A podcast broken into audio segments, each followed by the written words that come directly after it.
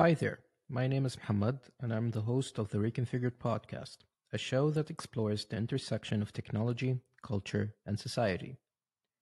We bring professionals to talk about their extended experience or discuss about a specific topic that might interest the audience. All of our episodes are available for free with no cost to the general public. Just a quick reminder that we are always on the lookout for interesting guests who can share their unique perspective on the topics we cover, or you can pitch in in a new topic to discuss on the pod. Just reach out to us on social media or apply to our available opportunities posted on Polywork. So, welcome to the show. Today, I'm fortunate enough to be with Shane. Shane, would you like to introduce yourself? Hey, I'm so happy to be here. Uh, I'm Shane. I'm an engineering manager with over uh, 14 years of experience in the industry. I've worked on the front end, on the back end, full stack, uh, media, all sorts of different things. And I'm just excited to be here. Yep. So you're currently working at Algolia. What would you like to talk about Algolia and what they offer? Yeah, sure. So Algolia is an AI search and discovery platform.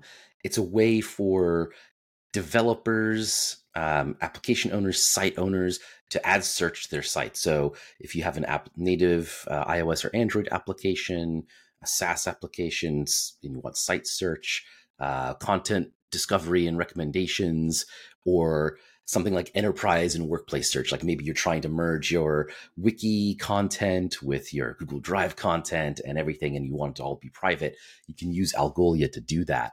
Um, I was actually when I joined Algolia, um, I was surprised to learn that it's actually second only to Google in terms of the number of searches a year. I think in the we're in the trillions uh, space. Um, just this last Black Friday, I know that um, we reached a peak load of around hundred thousand uh, queries per second, um, and I think we spiked up to like f- uh, like five or six billion uh, search queries. Um, so a lot a lot of search, uh, a lot of queries, uh, a lot of data moving around. Um, I work on the developer experience team, uh, so I'm an engineering manager for that team. And uh, one of the areas that I'm, I really like working on as well on search is the DocSearch program. So if you you or anyone else has a site and you'd love to have free search, uh, DocSearch is a great way to do that. If it's a technical blog um, or uh, developer documentation of some kind. It's a great way to just get up and started if you don't want to manage your own uh, search infrastructure. Uh, so that's a little bit about a little bit about what I do and uh, about Algolia as well. So when we talk about developer experience, which means you would your job is to write documentations and to write certain SDKs, or how does it work? Yeah. So at Algolia, developer experience is focused on uh, all the things that we can do to make developers who use Algolia and their lives easier. So documentation, uh, as you mentioned, that's one area. So we're actually building out a, a new version of our documentation platform. Um, DocSearch is another program that we manage. As that's a very developer focused initiative. Um, we're also focused on our command line interface, the Algolia CLI. Um, I know that a lot of SREs, reliability engineers, engineers in general, um, like working with the CLI and in your Bash interface to work with Algolia. And so this is something that we've developed. And um, we're also just recently managing our crawler. So the crawler is a way for you or anyone else who's coming to Algolia, if you want to bring data from your site into Algolia to make it searchable, we offer this as a way uh, we offer this as a, as a solution. Um, so if you don't if you have data in a bunch of different places but you know you have it on your site we can leverage the crawler to to bring that all in. So um, as far as sdks go um, we do have uh, a team that's also dedicated to that and we work uh, uh, pretty closely with them to make sure that our documentation is uh, up to speed and that we're kind of working in tandem to understand how we can uh, improve that. I want to talk about the whole crawler thing. So you said you would launch a crawler and it would crawl my website, let's say, and it would get the information. Can I also give the crawler, let's say, like a bunch of JSON files and it would parse them for me? So if you have JSON files, Um, one of the great, I think, uh, things about Algolia is that um, it works with unstructured JSON out of the box. So if you have JSON files, you could uh, use one of the SDKs to upload them directly and into an index, and uh, you're good to go. Um, you can leverage the crawler to map external data and to to content that you're finding in nature but it's the crawler is i think really geared more towards um, crawling documents like html pdfs um, and uh, other like pdf like uh, files as well yeah, I'm gonna move to a different topic, which is that before you worked at Algolia, you worked at LinkedIn for eight years. Would you like to talk about your experience and the kind of adventures that you went through? Yeah, sure. I can I can talk a bit about that. So back in 2013, um, I joined LinkedIn. Um, moved to California when I was living in Colorado. Moved out there for it. Um, it was a really like my kind of really great experience uh, when I remember first coming to the campus, um, which at the time there was like four buildings all around the cul-de-sac. It almost felt like, in some cases, I was like back in college again. Just that vibe of people walking around between buildings. Instead of holding books and such, it's people holding laptops. Um, and just this very uh, high energy around learning and doing. Um, and so I had the uh, uh, opportunity to join the horizontal UI infrastructure team. And this was a team that was focused on building the UI libraries that would help power uh, other products around LinkedIn. So uh, you could think of it as um, uh, like a, a bootstrap um, a type of a library where it comes with all of the components, the buttons, form elements, um, interactive components as well, uh, and that you could kind of piece together to, to build the site that you're looking to. And I joined, and at the time, this was around, you know, I think mobile was becoming more and more uh, ubiquitous. It was becoming more common, and LinkedIn was hadn't quite reached its mobile moment or when 50% of the traffic coming to LinkedIn came more on mobile than on desktop, but it was getting close. And so there was a big push to make sure that everything that we started to build was mobile friendly. And so my initial role was to help build the mobile UI library for web. And so building out those components so that we could help uh, other teams uh, enable that. And what was really interesting being in that role is it required that um, you know I work with other teams that I hear about you know what's coming down the pipeline? What are they trying to build?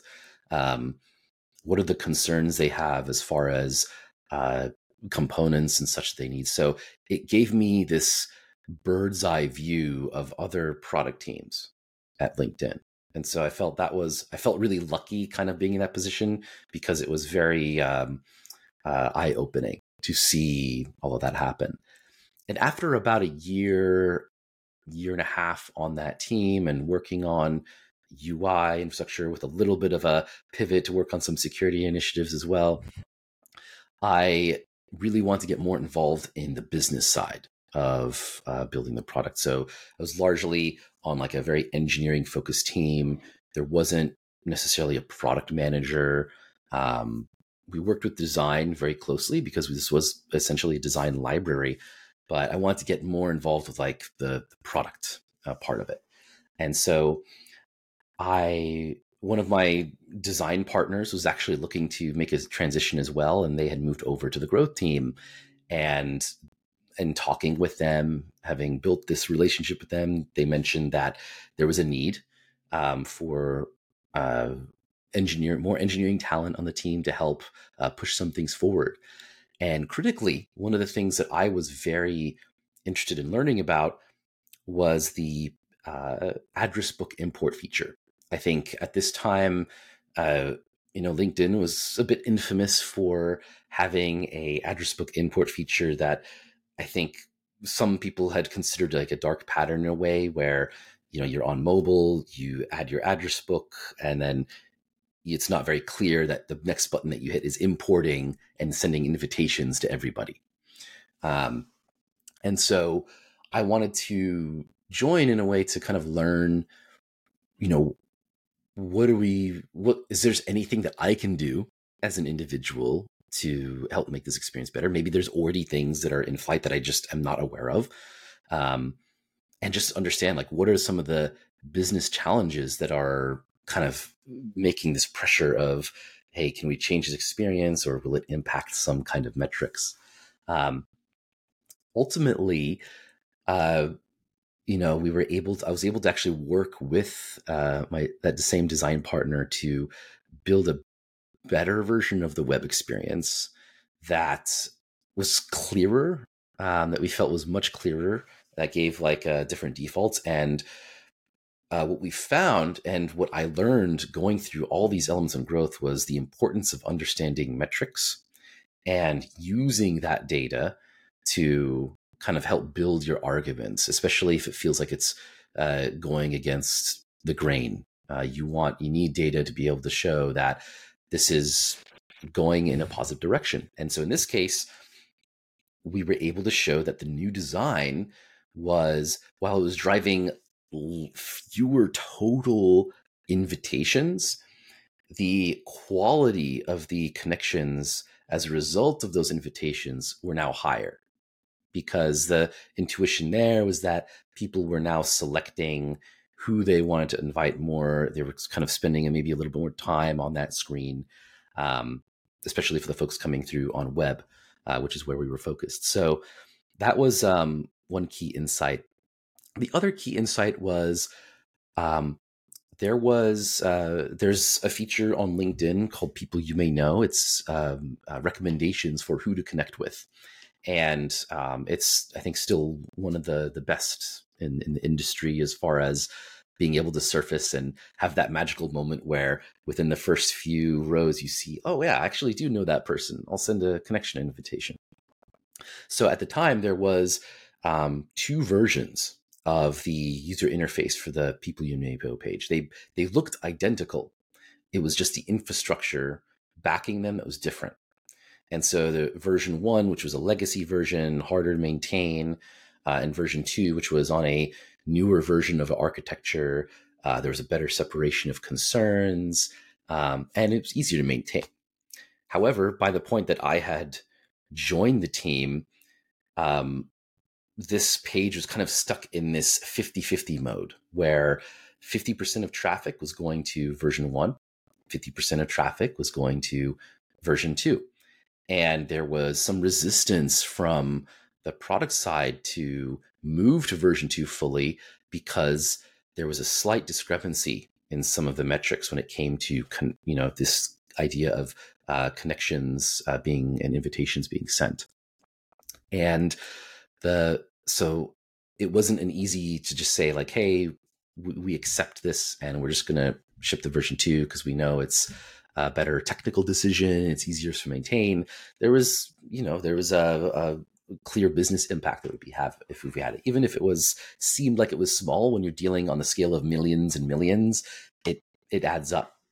So this uh it required a you know, I had to sort of relearn all all of the internals of how the V1 worked and how the V2 worked, and it took a decent amount of time. Uh, I would say maybe a month, um, maybe a little bit more before I felt I had a good, really strong understanding of all the different nooks and crannies on V1 and V2. And what I found was that on V2, there was um, actually one mechanism that was working, but we just weren't tracking it correctly.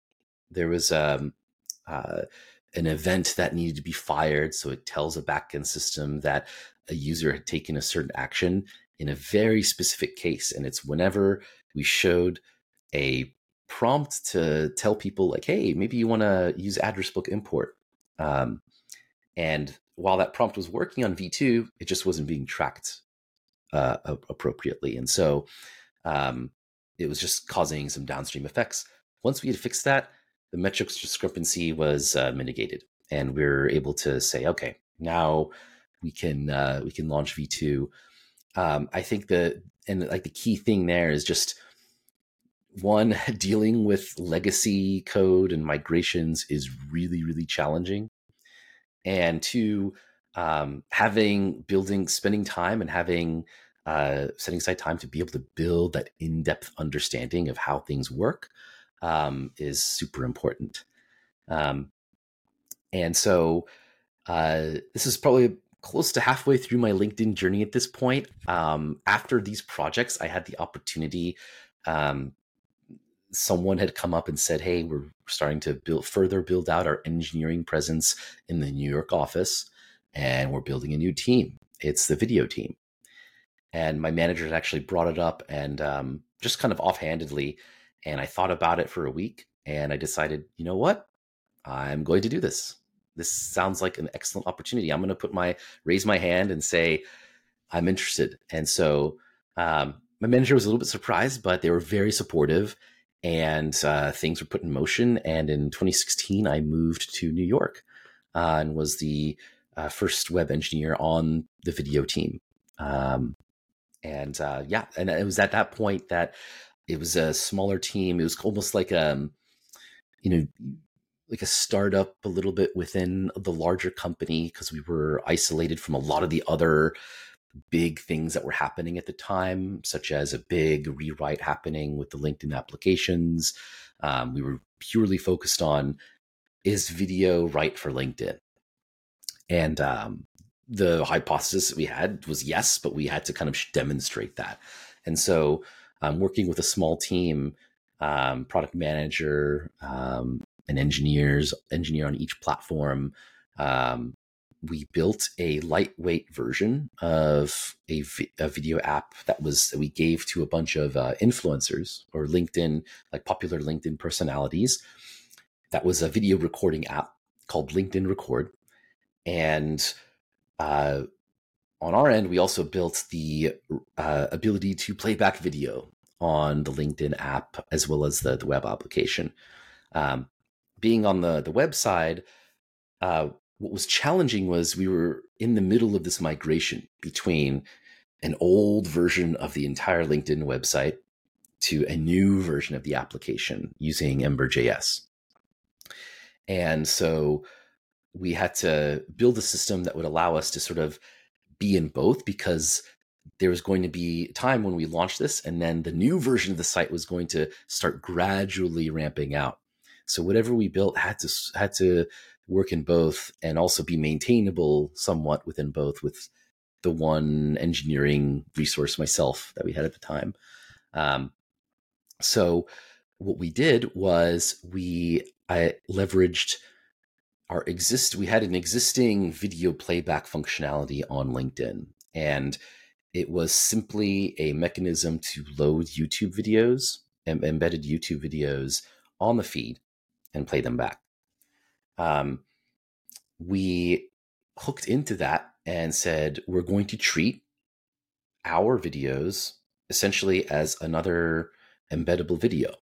Um, we'll treat it as an iframe much as we are with YouTube, use the same API, the same browser APIs that are being used to communicate with the YouTube videos, with our videos.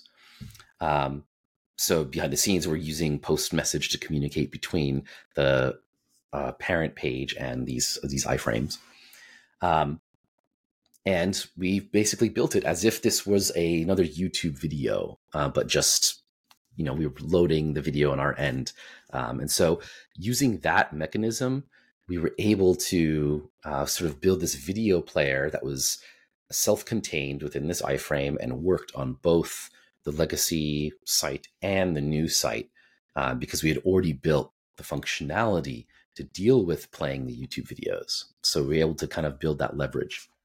Um, and so that allowed us to sort of get video out the door for web um, and with the videos that were posted validate that video was the future.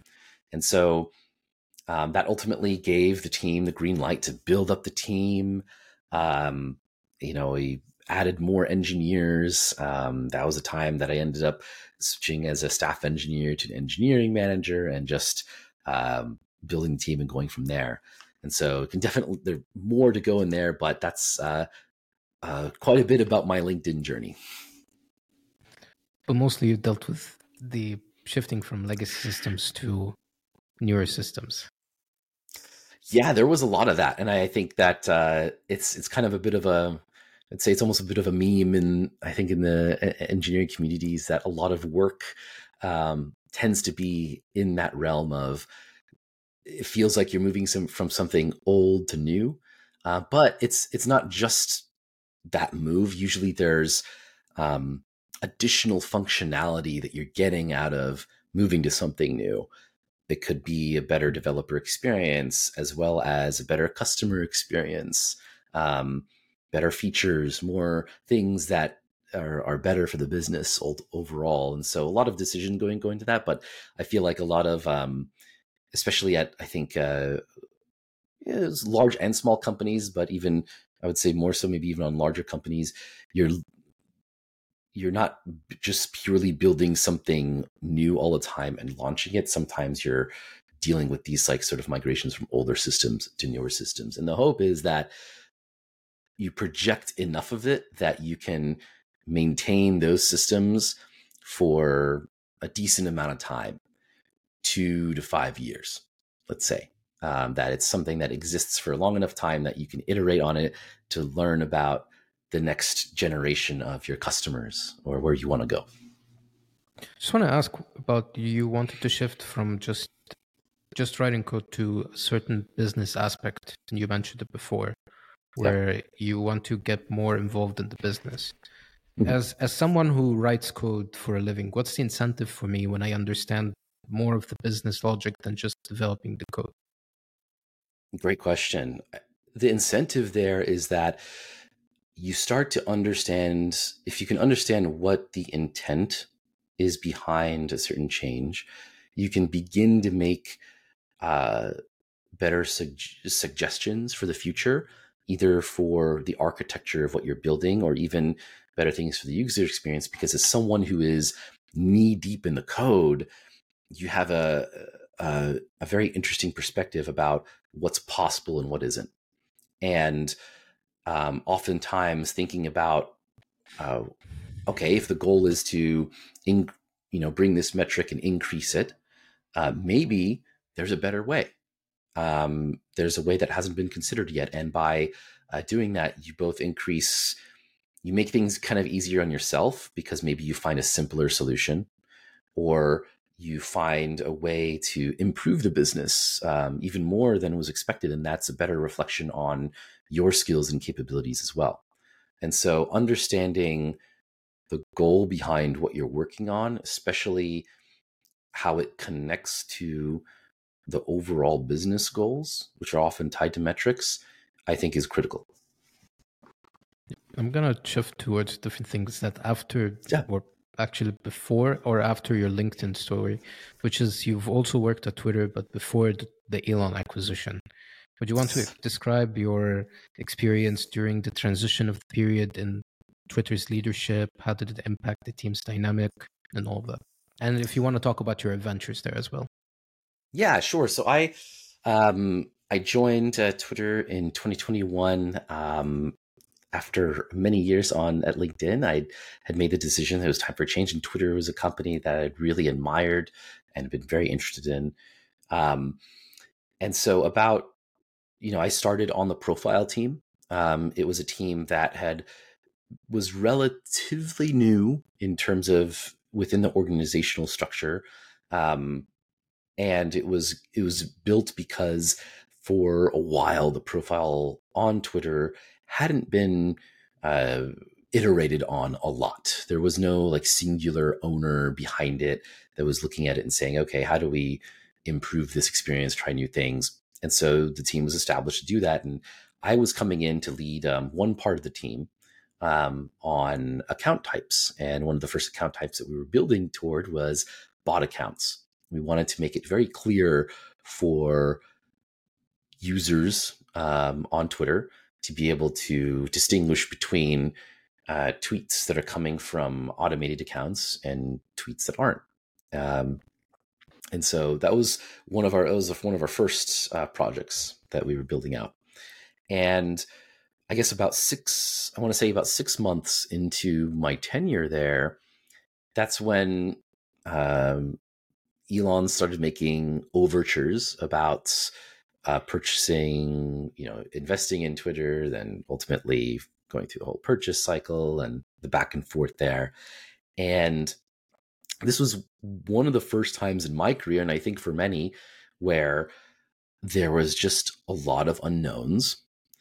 Um, the you know there was only so much that uh, leadership at the company could say um, because everything was kind of tied up in this deal. And there's quite honestly, uh, in in hindsight, you know, reading about everything, there wasn't a lot that um, um, that was known because uh, there of just the way that this this deal had to be handled.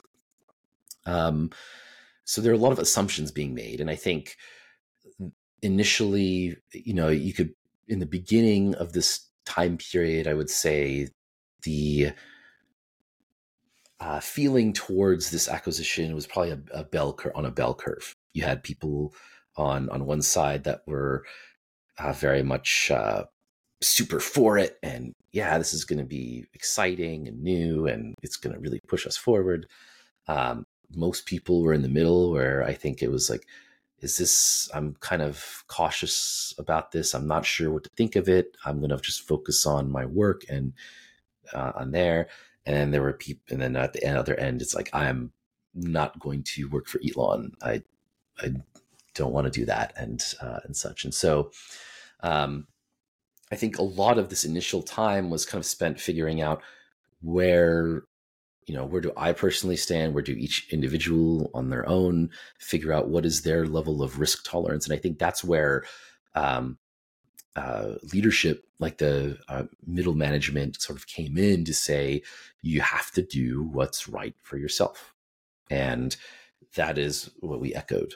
Um, figure out what is your risk tolerance what is um, uh, you know keeping your you know sanity in check in a way um, and just being in touch with your feelings about how you want to grow and this is this you know the way you want to kind of move forward. And i think um, you know a lot of people had this wait and see approach.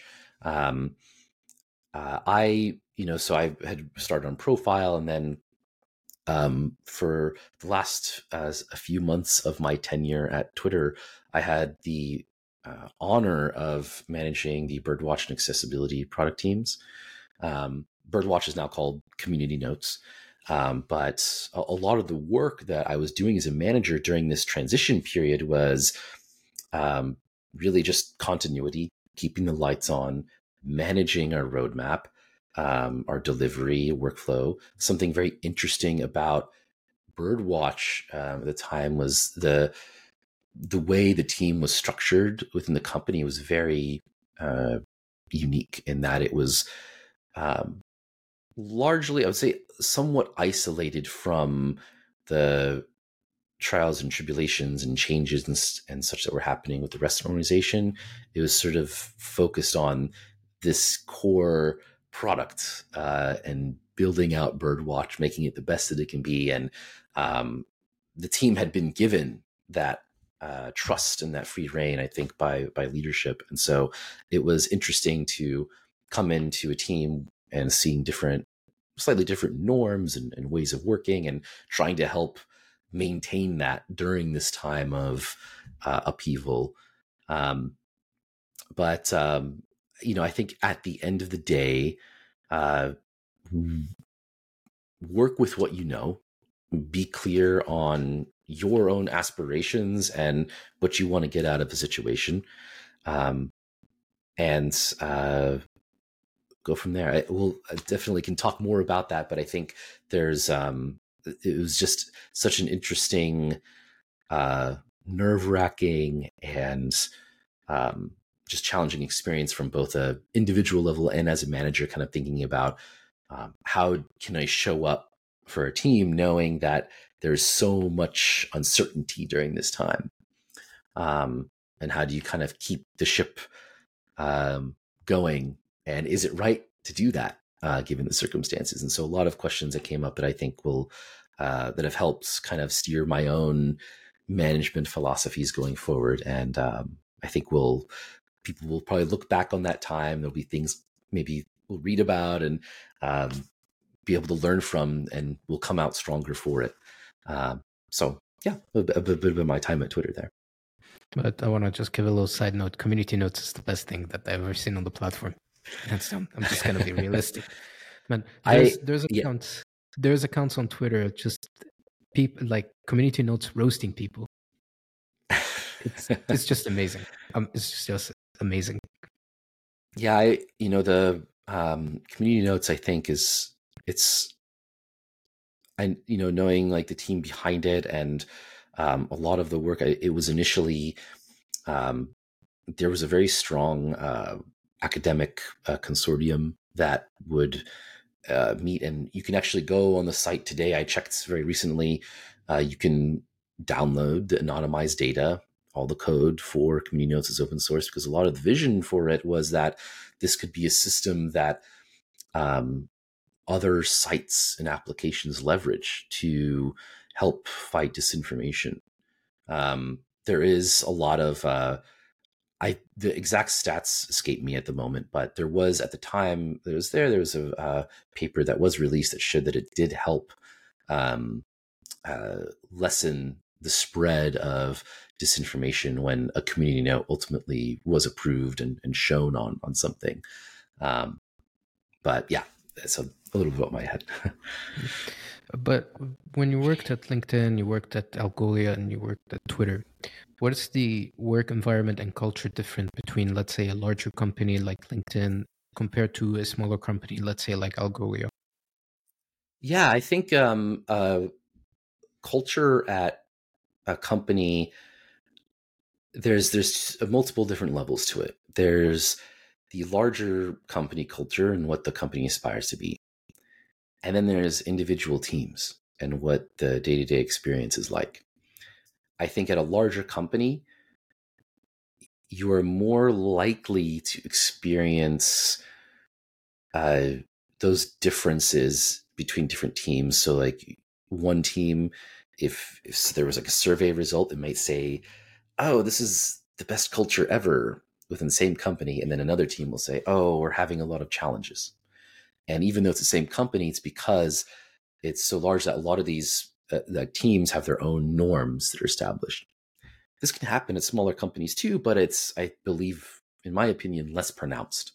Um, uh, there's just uh, only so much that I think can develop when you have fewer people involved, and so um, I think at a uh, a smaller company, uh, you know, it's again, com- all companies and such are different. So I'm kind of speaking from my experiences, but I think that you there is a bit more opportunity potentially for if you want to try different things. Um, it can be easier because there's fewer um, people owning different things, or there's you know one person that owns a lot and they're looking to get help from it and so if you want to try something new um, uh, oftentimes a smaller company can can be a great way to wear multiple hats um, but in that sense i think uh, culture can be more greatly affected um, as well at a smaller company because the ripple effects of uh, one person on a smaller team can be, I think, felt more than on a larger company. And so, and that's for both the, I think, it's both positive for positive and negative things. So, um, that's you know in general a high level view of how I'd seen like where culture differentiates between company size. Um, I one other thing I'll add is I think also um, larger companies have you know they just have a larger uh, budget there's just more money at disposable to try different things um, and so in that sense, it can it can feel like it's oh yeah, there's like unlimited possibilities and such.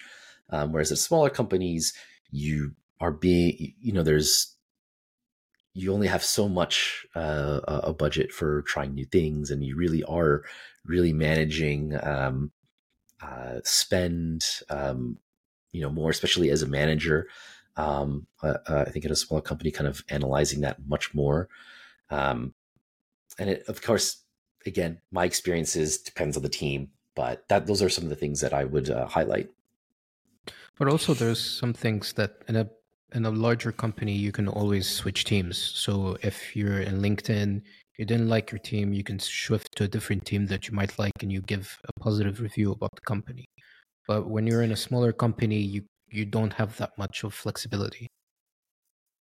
Yeah, I think that in a in a smaller company, you have potentially um, there are fewer like teams to switch to um, because uh, there's just that's just the nature of it. There's there's few teams, but I I do think that at a larger company, there's also can be more process involved in that kind of switch. There's a lot of um, uh, considerations at play with being able to sort of make a switch like that or being able to focus and, and change direction. I think at a smaller company, there can be, even if you're not switching teams, you as an individual, I think, can focus on uh, different areas. Um, it's much easier to kind of jump into sometimes much easier to jump into like something else without needing to get approval in a way um, and worry about like, oh, am I stepping on like someone else's toes? Yeah. I'm going to move to a different question, which is yeah. can you share your journey from being a software developer to an engineering manager? What were some pivotal points when uh, during this transition? Sure. Um, throughout my uh, software developer, so my career as a software developer, um, I had multiple managers who had, um, at some point during our one-on-ones, uh, had brought up the idea of, hey, um, you know, based on your performance and based on your uh, work and and how you approach situations and how you do all these sorts of things, you could make a great manager. And is that something that you've considered? And at every conversation, I said, um, it's not something I want to do right now. I'm very focused on building up my technical skill set. And um, that's where I want to keep my focus for the time being.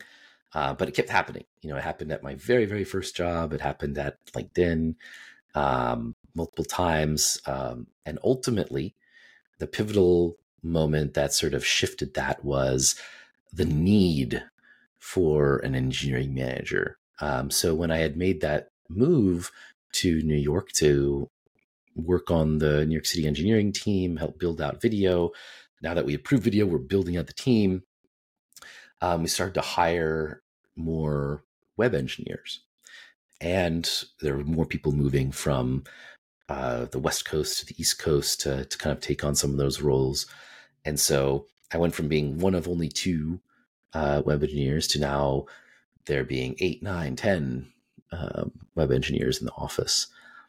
And so I felt that um, there was a need for someone who could represent the needs of the web engineers, who could help develop the careers of those new joining the company and connect them with the rest of the company. Because by this point, you know, I'm four or five years into my tenure, um, three or three, four, five years into my tenure. I have a lot of institutional knowledge. I know um, different people at the company, especially within the the web uh, engineering community at LinkedIn.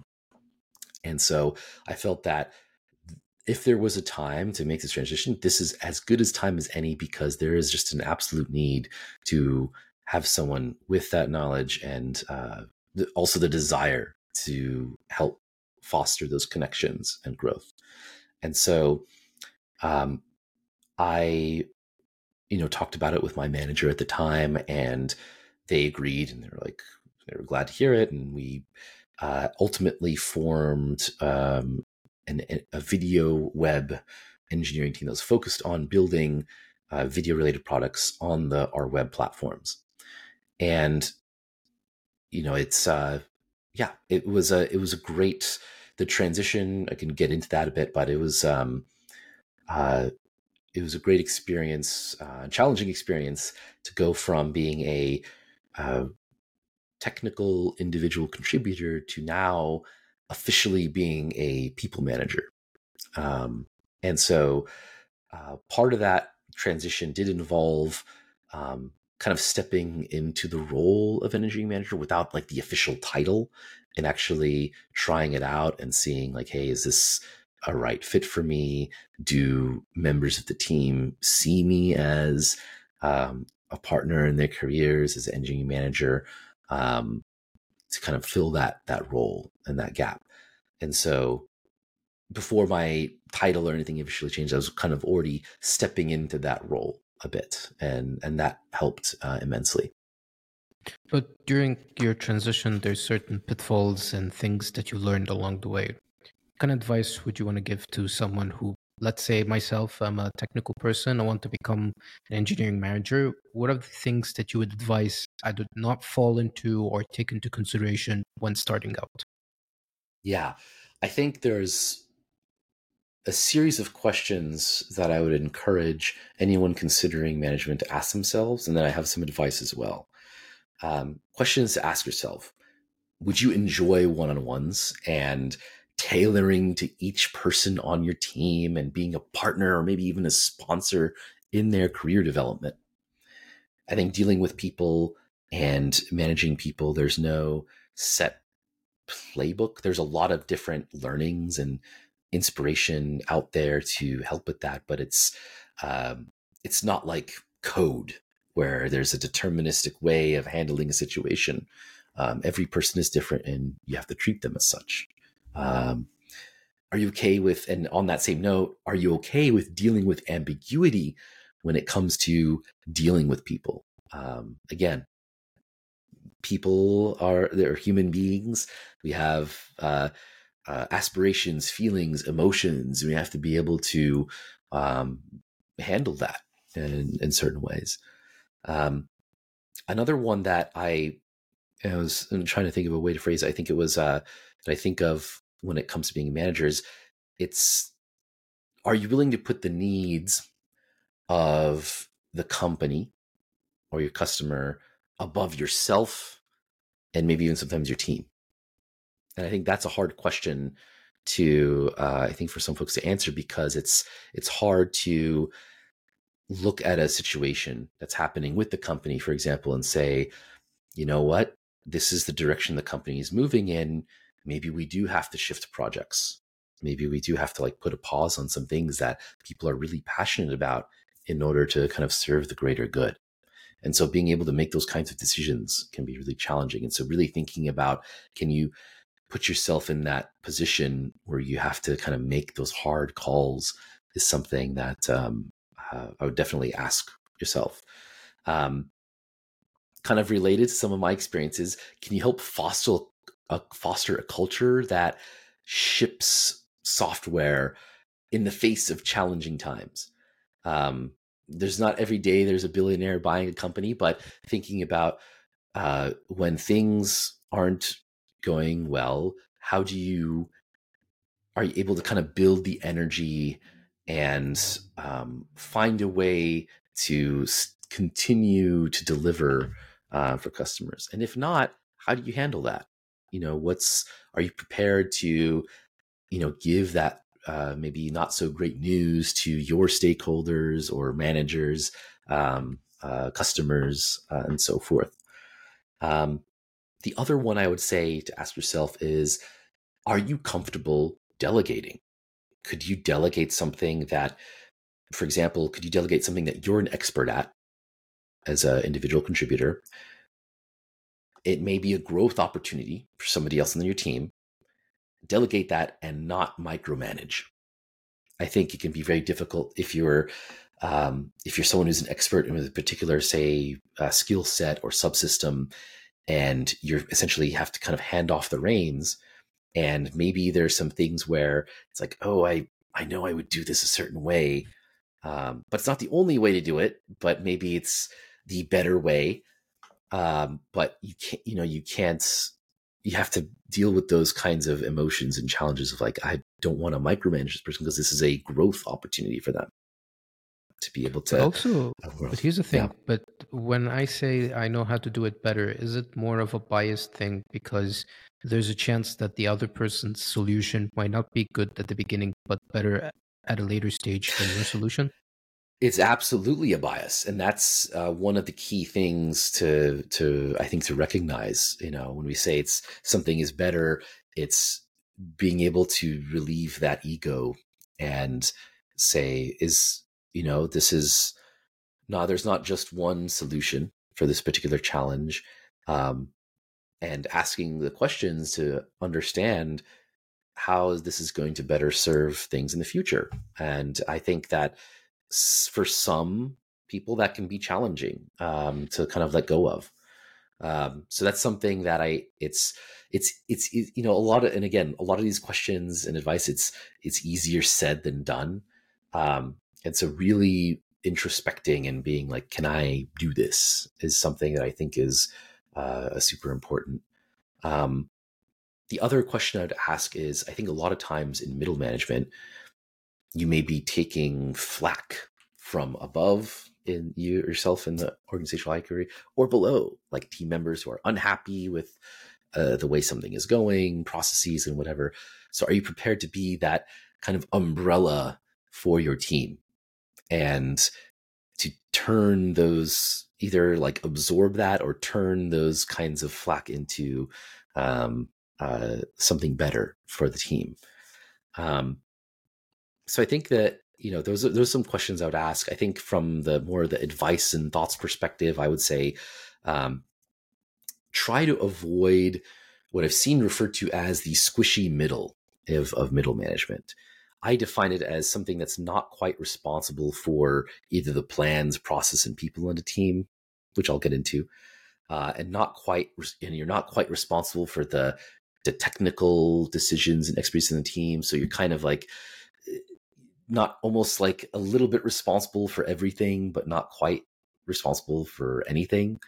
Um, that's I think can actually lead to burnout. I think it can um, lead to just other challenges of not of that feeling of like inadequacy and such.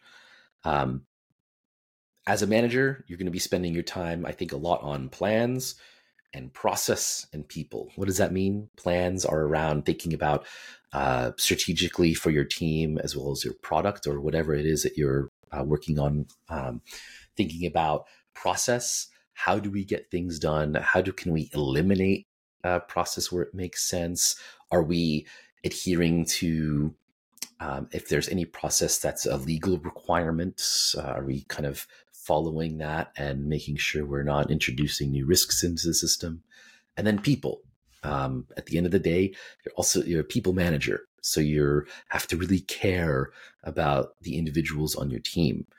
Um, I think those areas are where as a manager you're going to be spending most of your time. And so thinking about how you spend your time today and if you want to spend your time on those things um, and kind of comparing that and weighing that is i think an important part of the equation of deciding yourself to be a manager. Um, other advice builds uh, professional relationships with other teams and other managers. I think it's very easy to become um, you know, kind of focused insularly on your team and say, okay, we're going to get this done. I am going to work on making my team the best it can be. Um, but you can't always do it alone. I think that, especially at larger companies, um, there's a lot of dependencies. You want to be aware of changes that are happening so that as a manager, you can help prepare your team for either organizational changes, technical changes, um, things that could be coming down the pipeline in terms of work.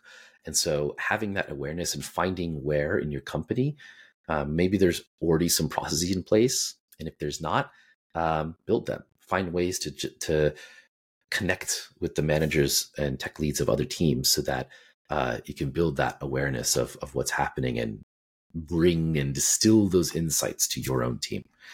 Um, I think the the last advice, uh, main advice I would give is it may take some time if you do decide to step into the manager role. It may take some time to find to find the management style that works for you. Um, and to that, I would say think about the managers you've had in in the past and what they've done well and what they haven't done well, and whether those are things that um, you are interested in building on. So, uh, you know, if you do, if anyone decides to step into the management role, know that it's, it may not be, you may not get it right off the bat, but it's something that uh, you can work towards. You can shift your style. You can find what works for you. And uh, if you do step into management, you can always, and you decide after a year or two or something that it's just not right, and you want to keep, go back to keeping your skills sharp and being technical, you can do that. There is no no law, there is no set thing in our career that says you have to follow this certain path once you enter it. Um, so feel empowered to just take the career into your own hands and do what you feel uh, is interesting to you and brings you energy and joy. But if I want to downshift myself from an engineering manager to a lower position, not a lower position, but more of a technical position, can I claim the tech lead kind of position? Because I already know the bit about management, but I don't want to delve too much into management. I want to delve technical, but at the same time, a little bit of management in that sense. Yeah, there is um, uh, absolutely you can go from being an engineering manager to being more of a tech lead, whether it's at the same company or a different company uh, transition. I think that a lot of companies um, will appreciate the management experience and leadership experience that you have, um, especially stepping into more of an individual contributor role. There is another, there is a role out there, often also called the uh, uh, tech lead manager, which is uh, it's kind of a hybrid. Um, it's it's a very it's a bit of a dangerous role, I would say, because you want to make sure you're not jumping into a role and then you're getting like a team of six people and you're also responsible for the deep technical expertise that is expected of like a tech lead. Um, typically, those roles are, uh, I mean, some people have that capability and that's that's great, but typically um, for a tech lead manager role, you might have maybe a couple team members that you're a people manager for and then you spend the other 50% of your time really focused on deep technical contributions. Um, and that's another like kind of a if you look at it as like a venn diagram that's another space that you someone who's interested in some aspects of management maybe having like a small piece of that while still maintaining it that could be another type of role that um, uh, you could jump into.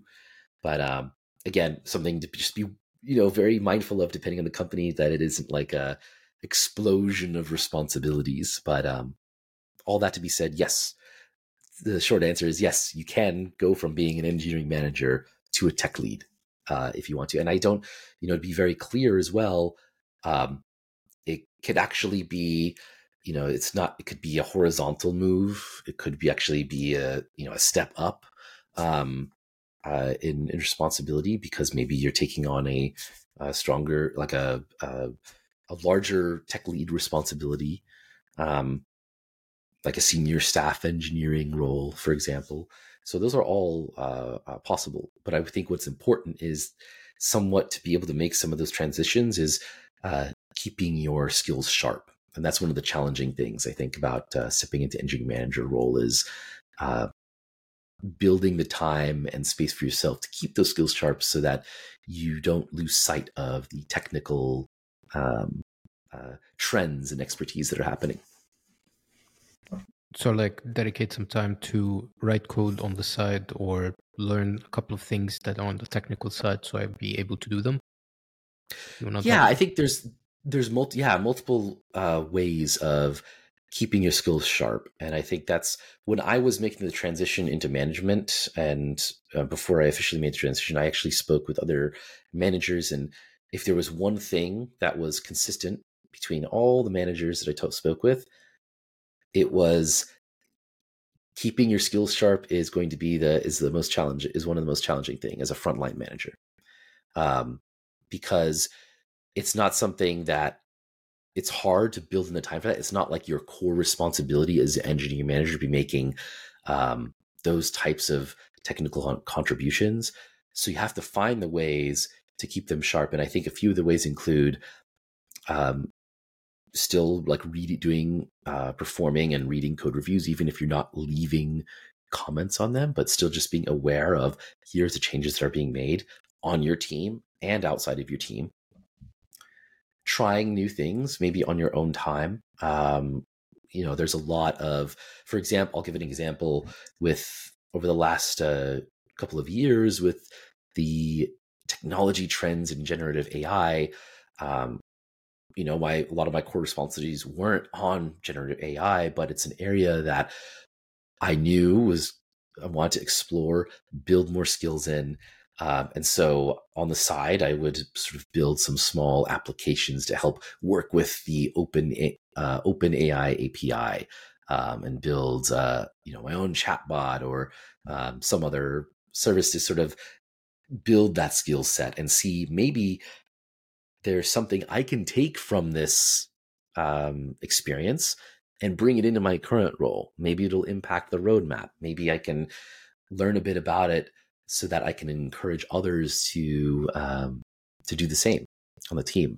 Um, so this aspect of continuous learning doesn't necessarily stop when whether you're an individual contributor or manager, but it, I think it becomes a little more challenging when you're a manager because it's just not your uh, necessarily core responsibility another way I would um, on some teams that I've managed where I would sort of kind of keep my skills sharp is every once in a while I would take on a non-critical path task.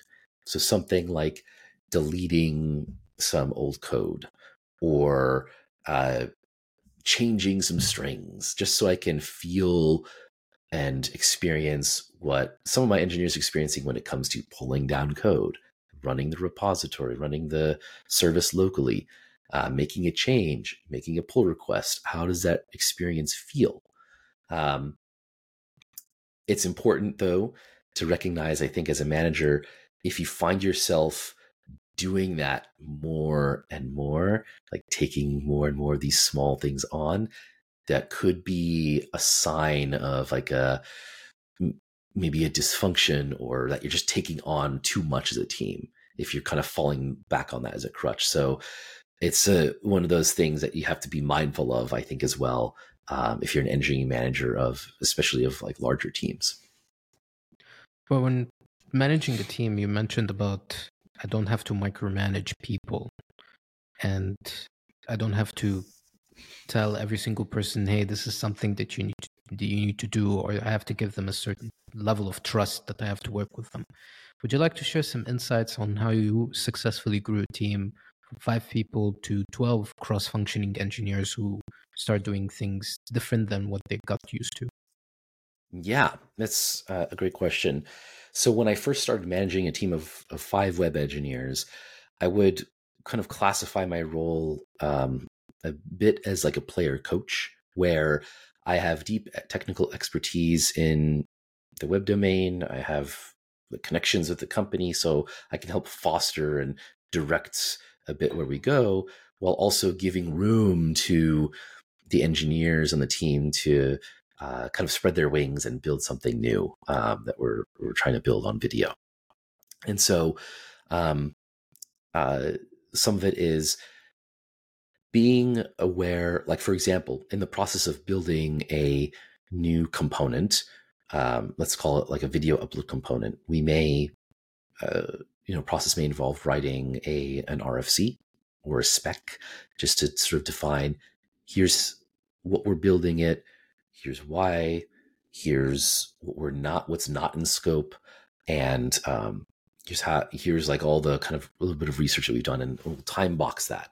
And so that's something that I would give to the lead who's building that to drive. And as the engineering manager, um, I would help review that document and kind of and maybe ask, um, use the Socratic method of questioning or just ask questions around um, have we considered XYZ or um, is it, you know, uh, just to refine the thinking a bit, um, but not necessarily providing, you know, direct answer like, oh, you have to do it this way or that way.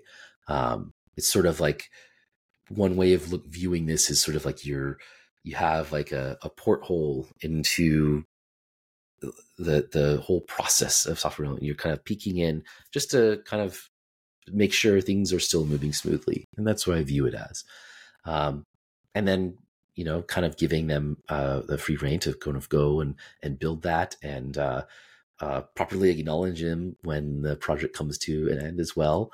Uh, making sure that they're receiving the feedback from other team members that they may have worked with, and um, and so forth. So I think just building this process that works for you as as a manager is important and uh, for the team. Um, I think in then growing the team further from there as individuals on the team become more experienced, both technically with the systems that they now own, um, and they become a uh, that go-to person for the service, it naturally sometimes lends itself into becoming the tech lead for that subsystem. And so um, the management sort of responsibilities for a person uh, in that role becomes less of um, I'm guiding you and I'm kind of checking the boxes of like okay yeah you're you're moving the process along nicely to sort of more higher level strategic thinking of okay now that we're thinking about now that you own this system um, what's the technical roadmap for this uh, uh, you know let's say this video upload component for the rest for the next uh, year or two? What would you like to see built? And sort of giving them more um, uh, freedom to think about uh, now that you're you have the deep technological expertise are you now talking with the other teams to help build the roadmap to make this the best possible video upload component that it could be?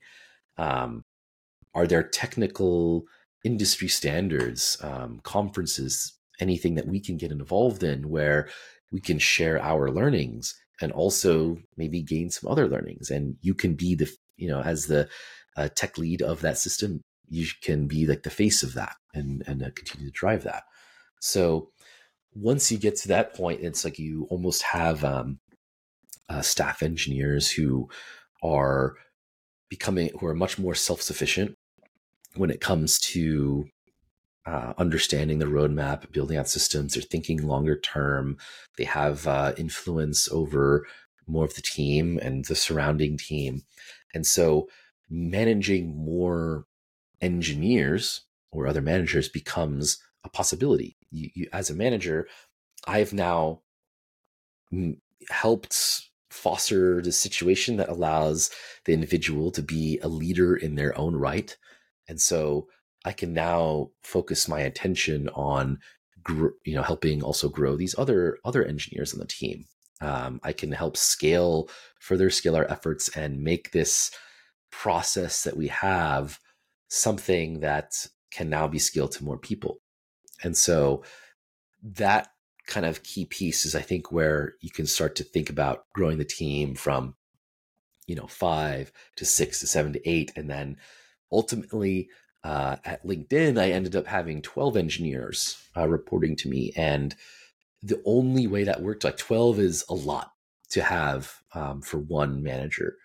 And the only way that worked is because many of the engineers of the team were now staff engineers. They were leaders of the systems and uh, components that uh, they were managing, and so there wasn't a need for me to be deeply in in the weeds on every single little thing. This was they have the full trust and autonomy and skills and know how um, more so even than I do to be able to take some of those subsystems and platform specific considerations, for example, web versus Android versus iOS into into play.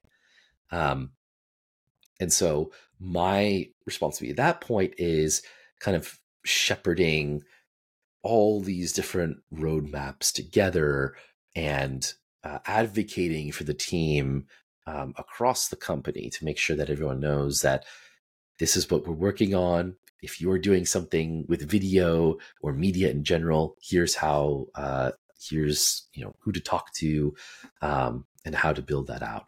So, um, you know, to summarize all of that, I would say building, you know, growing a team is about building other leaders.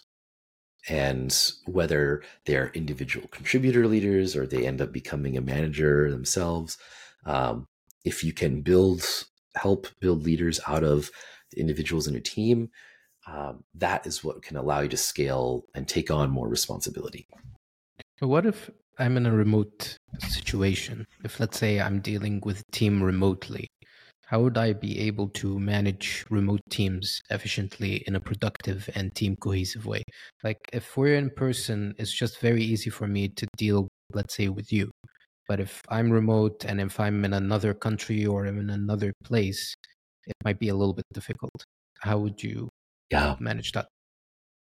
Yeah, remote is certainly brings a lot of challenges uh, in its own right. Um, I think in terms of some strategies and uh, aspects, there are different ways I look at it. One is what support does the broader company have in place for managing uh, remote employees? Often, the, I think really the only way remote can work is if there's, or at least work really well, is if there is top down buy in that this is the method of work that we are doing because it allows us to bring a wider talent pool into our company. It helps us with our customers and so forth like finding those those are the reasons. And then does the company have a support system in place? For example have they established uh, principles around communication in a remote setting? Um, is that something that as a individual team that we can tap into to help foster that uh, culture, especially in, in a remote setting. Um, managing a remote team, you know, it's there's differences and there's similarities to be in person. If you're in person, um, it can feel easier because it seems like, oh, I'm I'm in the office. I can see this person right here that they're doing X, Y, Z. Um, but in a sense, you still have to have trust uh, for them, um, and and vice versa.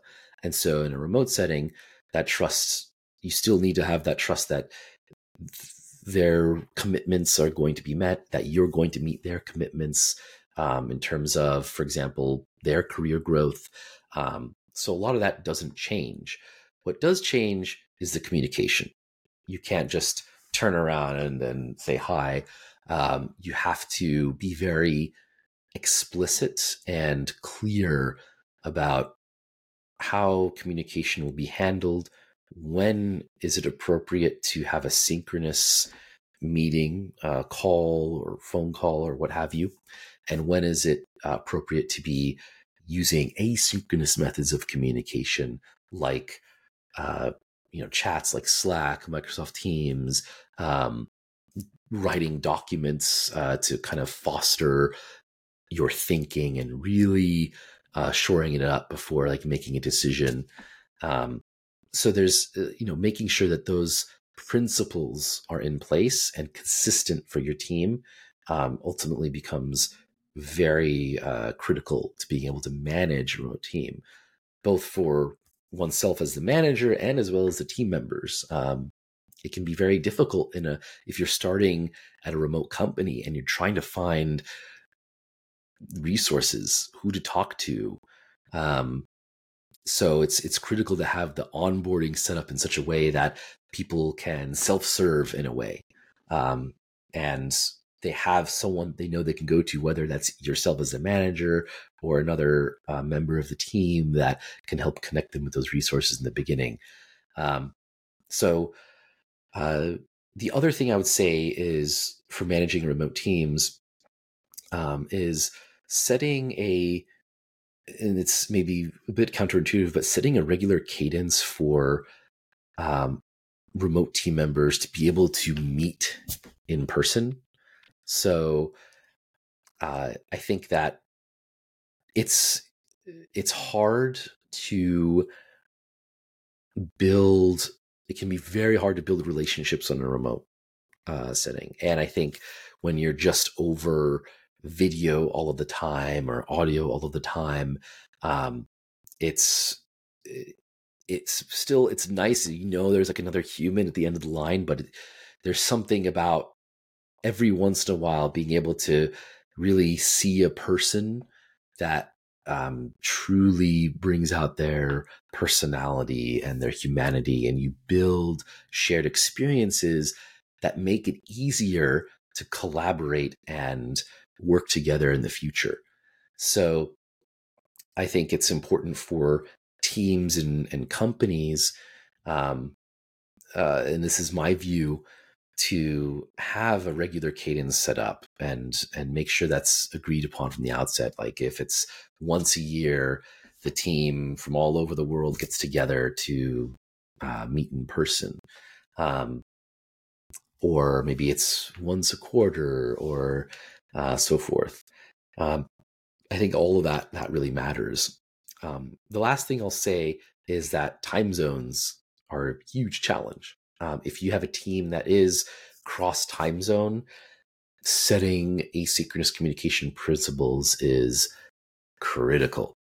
Um, because oftentimes there may only be a very small window of time where things overlap or are just or are are uh, nice enough, even if it's like a little bit before or after the end of a day for somebody, where you can come online and have a critical synchronous discussion or decision being made. And so having that clarity of how you communicate is super important. Um, that's why a lot of teams, even if they're, I've, I think the trend, and this is just my view observing what's happening, I think the trend is that, um, you know, for remote or even hybrid, is that similar time zones are now becoming becoming more of a a thing where keeping people like uh having at least like four hours of overlap or, or, or so forth and and kind of keeping within the same time zone for certain teams where you're doing that tight collaboration within the team um, because sometimes you just need that synchronous time together to pair program to uh, work together on something that's uh, really challenging. Uh, and so ha- being able to have that opportunity uh, becomes important. Um, definitely not the only way things have been done. There are uh, a couple of companies I can think of that do have, you know, they have that full remote setup at, and it works really well for them.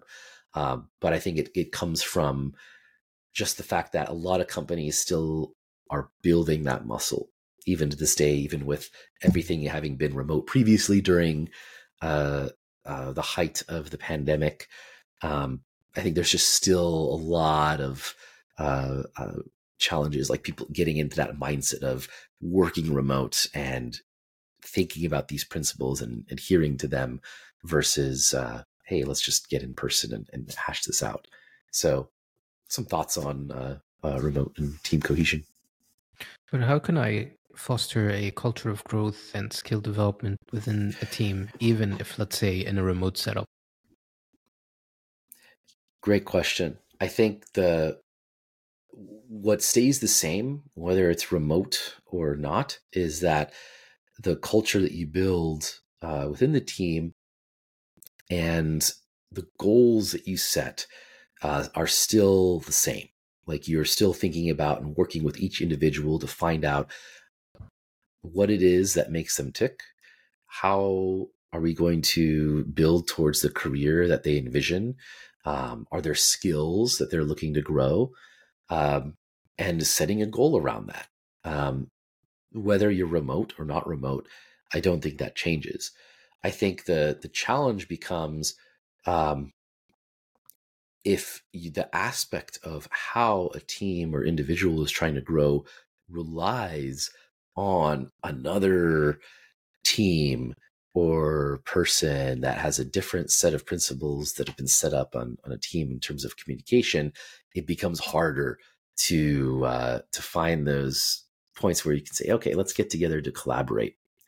And so that's where, in my view, it comes in that the companies um, that have these remote setups really do need to set a that kind of top down view of here's our perspective on how we collaborate and uh, foster these connections in a remote setting um, and not just sort of leave it to the whims of each individual individual team to kind of figure out on their own because um, I think that then results in that can result in some disappointment where maybe somebody's looking to grow in a certain way that involves uh, somebody else on a different team, and then but you can never find a way to connect. Um, it's just uh, not it's just not working out, and that can foster some uh, uh, uh challenges of how am I going to grow if I can't? There's this critical thing that I want to do, or this critical person that I want to interface with, and I can't do that because we don't have the same uh, communication setup. So that's where I think as managers, um, frontline, we have to be the ones also to step up and speak up and say, here eh, to our leadership teams as well, to say, we need um, some structure and expectations around how we communicate so that we can help foster those growth. And so, um, you know, if the if the top level leadership's not doing it, then that's where the leadership from individual managers should come and shine through to build that uh, to to build that muscle, to build that communication between people. And after I built this and this environment, this and I fostered this really good, positive team environment, how do I know if this person is fit for my team or not? If this engineer or this person is good enough to be fit inside this team?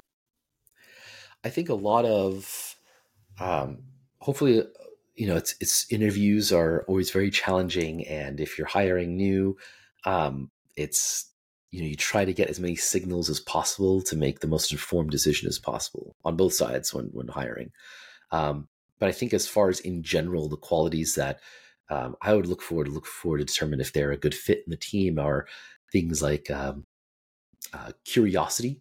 Um, is there a uh, demonstration of being curious about the systems that we're building like going beyond the surface level to just dig a little bit deeper to understand why something works the way it does um, grit, I think that especially in a remote setting, having this idea of grit and not uh, giving up in in the face of challenges, whether it's a technical challenge or a communication challenge, is very important.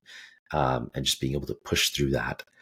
Um, and uh, care is another uh, aspect. It's actually uh, one of uh, Algolia's values, but care around how we communicate with others, um, keeping in mind other team members, our, the customers or stakeholders that are involved in whatever it is that we're building, and really whether or not you're a manager, having just that humanity with people and being able to say, um, you know what, I'm I'm going to help uh, them. I see that somebody is asking on Slack that they don't know where to look for a particular code base. And I do know that. So I'm going to share that. Or even if I don't know that, I'm going to set aside time and, and help them to do that. Um, and in the process, maybe I'll learn something as well. But I'm going to shift towards a different question with a different context. Sure. With the rise of AI, we start seeing employees and managers utilizing tools like ChatGPT to get things done. What do you think these tools, let's say like ChatGPT or GitHub Copilot, transform the role of an engineering manager? And will I be able to evaluate a certain employee's performance based on utilizing those AI tools? So previously in the past, where you said about someone would write code and I would code review it and see it. Now there are certain tools that does the code review for you. There's uh, certain tools that would write almost perfect code, not 100%, but like almost, that's too good. How would I evaluate the person that I'm dealing with if he's using those tools? And what kind of these tools that makes my life a bit easier? Yeah. So I think in terms of evaluating an employee's or team member's performance, uh, I think it's it's it'll sound like a non-answer, but I think a lot uh, stays the same. At the end of the day, you, um, on almost any team that I've been on um, as a manager in general, uh, evaluating what what does uh, someone get done, and how do they get it done. Um, in terms of how you get it done, uh, how is that uh, individual collaborating with others? Um, are they communicating effectively uh, freak and frequently about changes in direction, uh, changes in deadlines, needing to shift things versus kind of making things, you know, things turning into a surprise um, right at, the eleventh hour. Um, are you meeting your commitments? So if you make a commitment that you're say you're going to do something, are you doing that? Um, and uh, there's a, a, a popular phrase from a, a, um, a, co-founder of LinkedIn, and uh, it was uh, "trust is consistency over time." And I, you know, I think since I've heard that, it's something that I feel is uh, very important. That if you can build that trust, there's a lot that you can get done together. Um, in terms of evaluating that performance, I think that there's um, uh, there's not much that changes with AI tools. Like if you're using an AI tool, the thing that I'm going to be looking at is um, uh, is it in com- like ultimately in compliance with the broader company's uh, system? So you know, uh, some companies may not have policies on it yet. Some companies may have explicit policies on using those tools. Um, so that's that's the level at which I would kind of look at it. And if you're using something like GitHub Copilot and it's you know like approved and we're we're using it and it's helping us get things done, it's helping you get things done. I think that's all the better. I think especially as an engineering manager, the way I see the role shifting um, is it could actually help engineering managers um, get certain things done where previously it would not be possible. I can give a, you know, I can speak to my own experience where, um, you know, as an engineering manager, there's a lot of, can be a lot of context switching. You're jumping from meeting to meeting, one on ones. You don't have a lot of time in between things to just try something out. Um, I think some of these AI tools actually can really help with that. If it's maybe you wanted to write a script to help pull some data, um, previously something that may have taken you know an hour of focused effort now is on the order of minutes because you can describe what you need and get uh, the script and maybe tweak it a bit to have it work and then you're able to serve a need that you previously uh, didn't have before. And so i see in some respects this is just my projection, but I do think that there may be a bit of a flattening in like the organizational structure of companies as a result. If once this becomes more and more ubiquitous for engineering managers and for managers in general, because um, there's just more that you may be able to get done. Uh, and you can focus now more of your where you may have had to spend more time on um, building things, uh, you now can focus more on the people. And um, that's something I don't think generative AI has really cracked yet. Um, you still need the humanity of of someone involved there, and I think that's where uh, managers can can really ha- continue to have value um, to helping shape the direction of people's careers and connecting that to the overall goals of the company.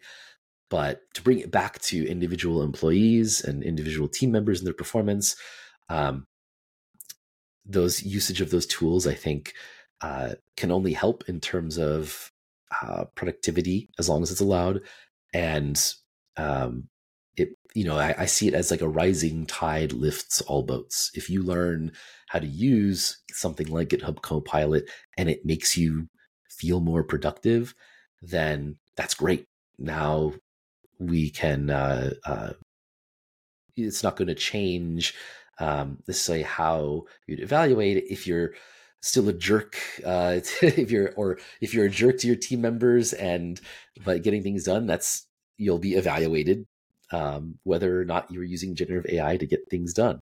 Um, I respect. So I think uh, what you get done and how you get done still be evaluated on that. And whether or not generative AI is used is for me less of a question of, oh, you use this tool to help you versus, um, oh, as long as it's allowed, um, why not? It's it's help, can help us refine our thinking and uh, ultimately potentially get more done. Or just remove the usual day to day tasks that I don't have to waste my time on. Absolutely. I think it's, um, I could uh, already see some uh, aspects, even outside of like the technical uh, aspects like GitHub Copilot to help uh, write code um, in a way. I think that um, generative AI can also help in a bit in terms of, you know, imagine you're out for a couple of weeks and you're looking to get back up to speed, um, summarizing conversations and pointing you, or sometimes some, you know, summaries are getting better and better uh, these days, but uh, at least pointing you to like the right places to focus and saying, okay, here's, there were 10 conversations about project A and here's a summary of some of the decisions that were made. You know, there's things like that that I think can help, uh, you know, speed up uh, getting up to just getting up to speed on a project or um, dealing with some of the the challenges of communication and you know in that example of of being away for a while um, i think just also make it so that people feel comfortable taking time off too uh, which i think is is very important um, for the health of or individuals and for the team and for a company to be able to take vacation and not feel that like inkling of pressure of oh no i'm gonna come back to work and there's gonna be this whole pile of stuff i have to deal with. Um, and so i think you know gen ai could could help with that a bit i'm going to move to a different question which is you joined new york city's nyc's tech in residence program to teach front end to College of Staten Island students. What mm-hmm. motivated you to join, and how has teaching impacted your professional perspective? And here's the thing that I always ask: Does academia prepare you to actually enter the market? A lot of there's a lot of debate on whether academia actually does prepare you or not. Yeah, I think so. One of the so a bit about the the tech in residence program. I um, I was inspired to join for a couple of reasons. One was a senior staff engineer at the company in the New York office. Um, he had actually kind of led the way uh, in in this, and he was the first person to um, from the company to teach a course and be part of the program. And after he had done it, uh, it's some it's an ambition that he also had always had, and this was just like the right opportunity. He got the uh, go ahead from leadership to to move forward with it. Um, and so he did a class for a semester, and then he came back and shared his experience. And it was a bit of like a you know recruitment tool to see if any other folks would join and whatnot. But I was I was actually very inspired by it because um, as someone you know I have I have a college education, but I didn't explicitly study computer science. Um, a lot of my knowledge and skills are uh, I've been self taught uh, from the time I was a kid to now. Um, and so, in that respect, I didn't have a formal education around uh, some of those aspects. And so, I there were some moments in my career where having the right person who answered the right question or who helped mentor me um, or help guide me to a resource, uh, I feel really helped uh, me on my career. And I felt that this was an opportunity where I could maybe help uh, help that for somebody else. You know, pay it forward. Um, and so I, you know, again raised my hand. Hey, I'm gonna, t- I'll, I'll take this opportunity. And um, for one semester, I developed a curriculum around just building a real web application using some of the technologies we used at LinkedIn. In this in this case, particularly uh, Ember.js, and we mixed in some other things like a, uh, uh, uh, GraphQL as well. Um, and it's I think what the whole goal of the course as well was to help build something real so that maybe it's is a way for people to say like hey is is the web development uh, something that software development something that i want to be an aspect of? Maybe there are a lot of people in the course who and are in the programs that you know oh i want to be an engineer but i'm not sure what kind of engineer i want to be. And this, i felt that doing like a real building something real could help uh, with that. And then the other aspect is add it to your portfolio. This could be something that you could add to your portfolio. So when you go seek out internships or full time jobs, that this is something that you can show and you can talk about how you built it, how you worked with another team, how you worked with a team, um, how you learn new technologies. Um, and this can be like a store part of the story that you tell to to hopefully get your foot in the door at a company. And one of the unique things about this course was that we got to host the course inside of the LinkedIn office. Um, and so uh, students, they actually, some of them traveled actually very far, um, but they came into the office, they got to experience some of the amenities and see kind of observe what people are doing in an office setting. Um, and I think I'm hopeful that that sort of helped kind of, I think one of the things that academia maybe doesn't prepare you for is like, what is an office setting like if you haven't been in one before, it's it's different. You know, it's you're not sitting in a classroom uh, or even in a lab. It's uh, meeting rooms and maybe some offices, maybe some cubicle type areas, uh, and how you behave in that certain area. You know, that's all I think new. And so I think having the class in that setting is something that I felt was uh, very unique, and I'm I'm grateful that we were able to do that.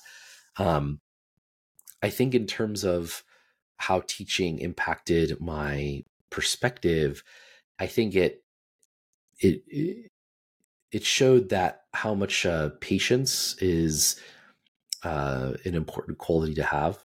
Um, and I think for both teacher and student, uh, sometimes, and this happens in the real world on a, real in the job, oh, you come across a problem and you're just banging your head against it, trying to figure out how do I solve this programming challenge? How do I get past this? Um, and so that's where that idea of grit comes into play. But knowing that you've you have the problem solving ability that you can build this and that you can you've done it in the past with other subjects uh, and that you'll can get through this. I think that's impacted my perspective in a way that you know people come from so many like you you you hear it you hear this like people come from different backgrounds they have different circumstances uh different educational backgrounds. You, you you know we hear this said over and over again but it's i think it's until you practice it that you really start to build this um uh true like uh empathy for how to navigate these situations. And i think um in terms of how does academia prepare? Um, I think well, that's, was one of the reasons that this program existed, and and why the um, uh, City University of New York and and the uh, City of New York put together this program is because there was this disconnect between what was taught in college and and industry people in the industry saying like oh students aren't really prepared for some of the aspects of what's at, what's there, and so some of the gaps that um, I think that are captured by programs like these are um, building like specific technical proficiency in like the latest and greatest of, of what companies are doing right now.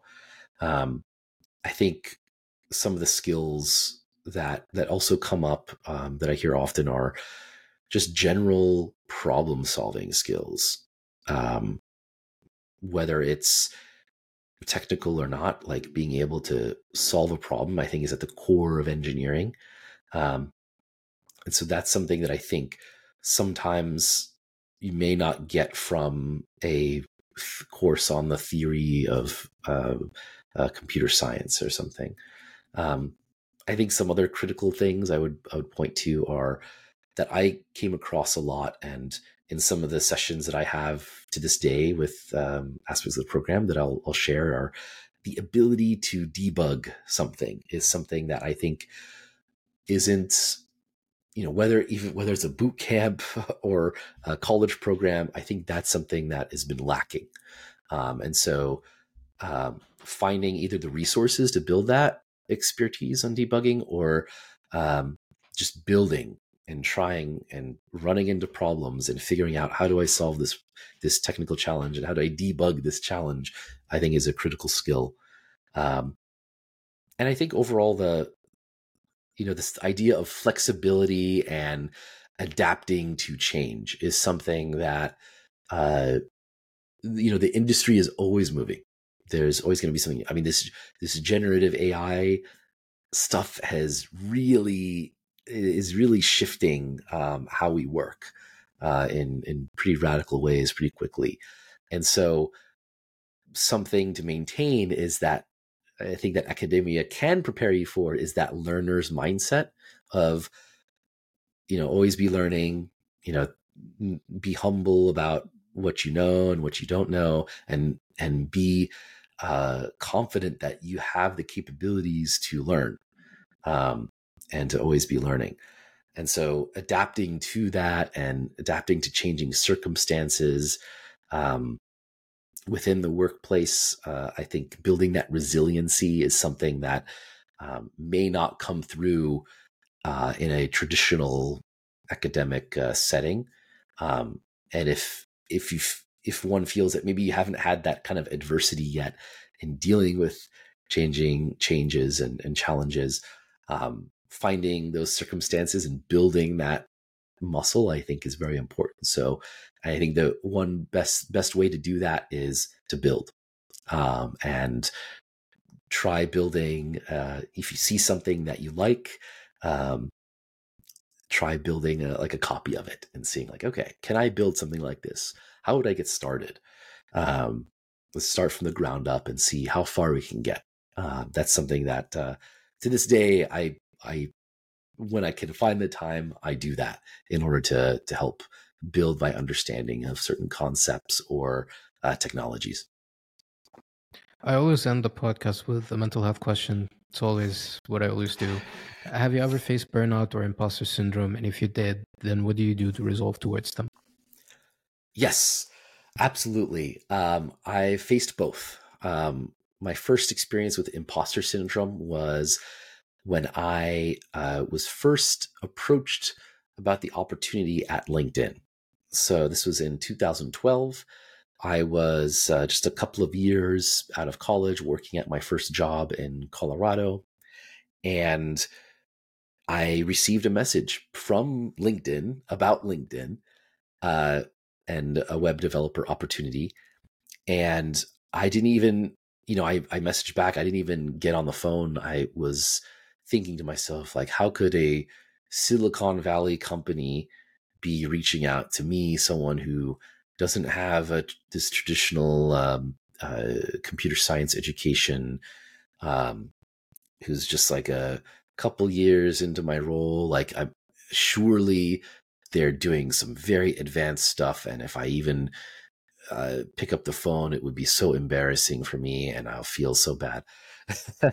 and so I uh, I actually I told them like, oh, I'm I'm not interested right now. Like I, you know, just thinking like I I can't even I can't even do this. Um, I was very lucky. They reached out again in uh, like six months. It's like, hey, you ready now? Like, let's chat.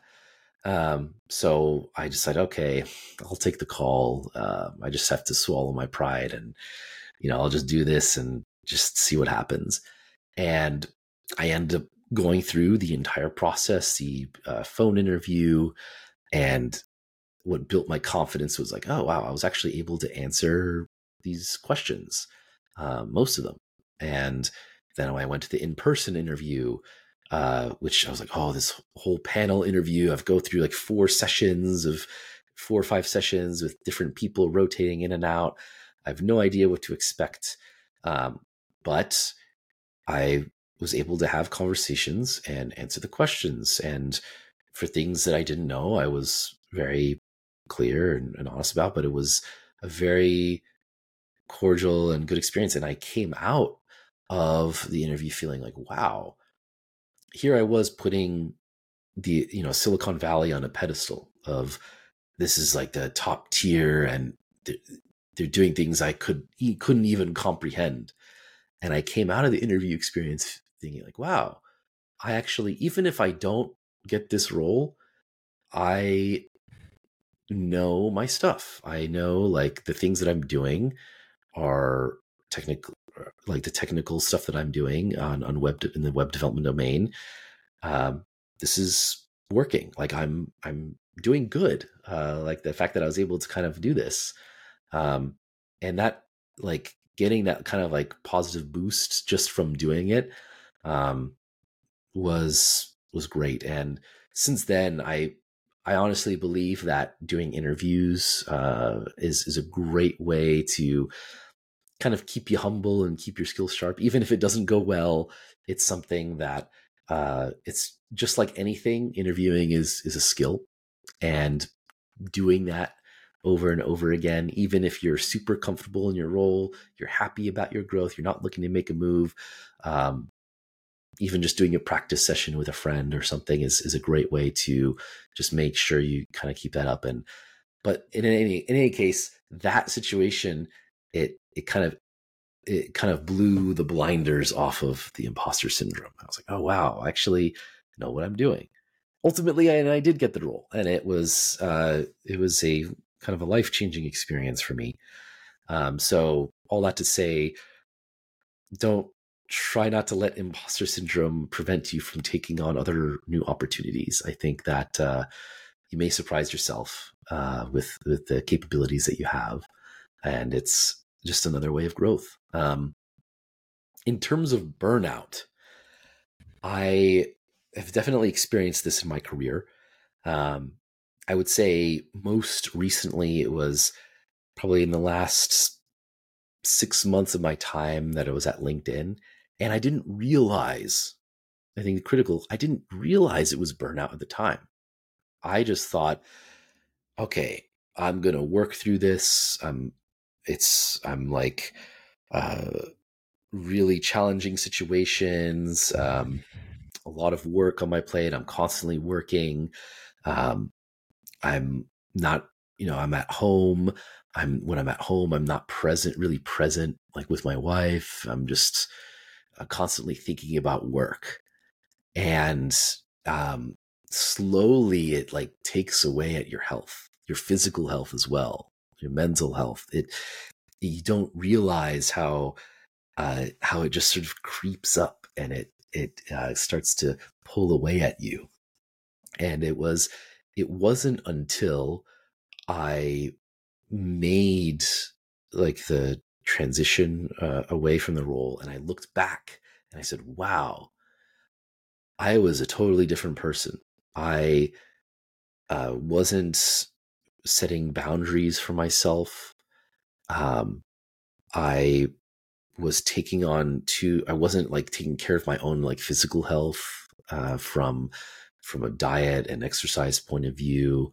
Um, it was just work, work, work. And uh, since then, I've realized, and it's something I am very mindful also of as a manager uh, with my team members as well, is looking out for those signs and make hopefully making it to the point where you no one feels like they end up looking back. Six months like oh yeah i was i was burnt out. I was uh, not as present in my daily life and it was just affecting um, how I felt. And I f- am lucky that I had a partner, uh, my wife, who who recognized that I was feeling that way and that I was, you know, be, you know, I was, I was just had a different demeanor. And it wasn't until I made a transition and like set and said, you know, I'm going to set these boundaries and make sure I make my health a priority. Um, first and foremost. And then within my role, I'm going to make sure we have very explicit expectations of uh, here's what we're working towards, and here's what we're expected to do, um, so that things aren't as ambiguous. Um, and that we're working towards things that are important. I think another aspect of burnout is you feel like you're toiling away and it doesn't feel like it's for a greater purpose or maybe it's you think it is but nobody else does and so it kind of it's like oh what am i what am i doing here? I'm just like putting in all this effort and i don't feel like it's having that positive impact that i'm looking for. So that was my experience with burnout um, and i think that just setting boundaries setting very clear expectations uh, and giving yourself periods of rest, even if you feel like you don't need it. I honestly believe you need it. Everyone needs it. Um, make sure you're getting the rest and the sleep that every that you deserve.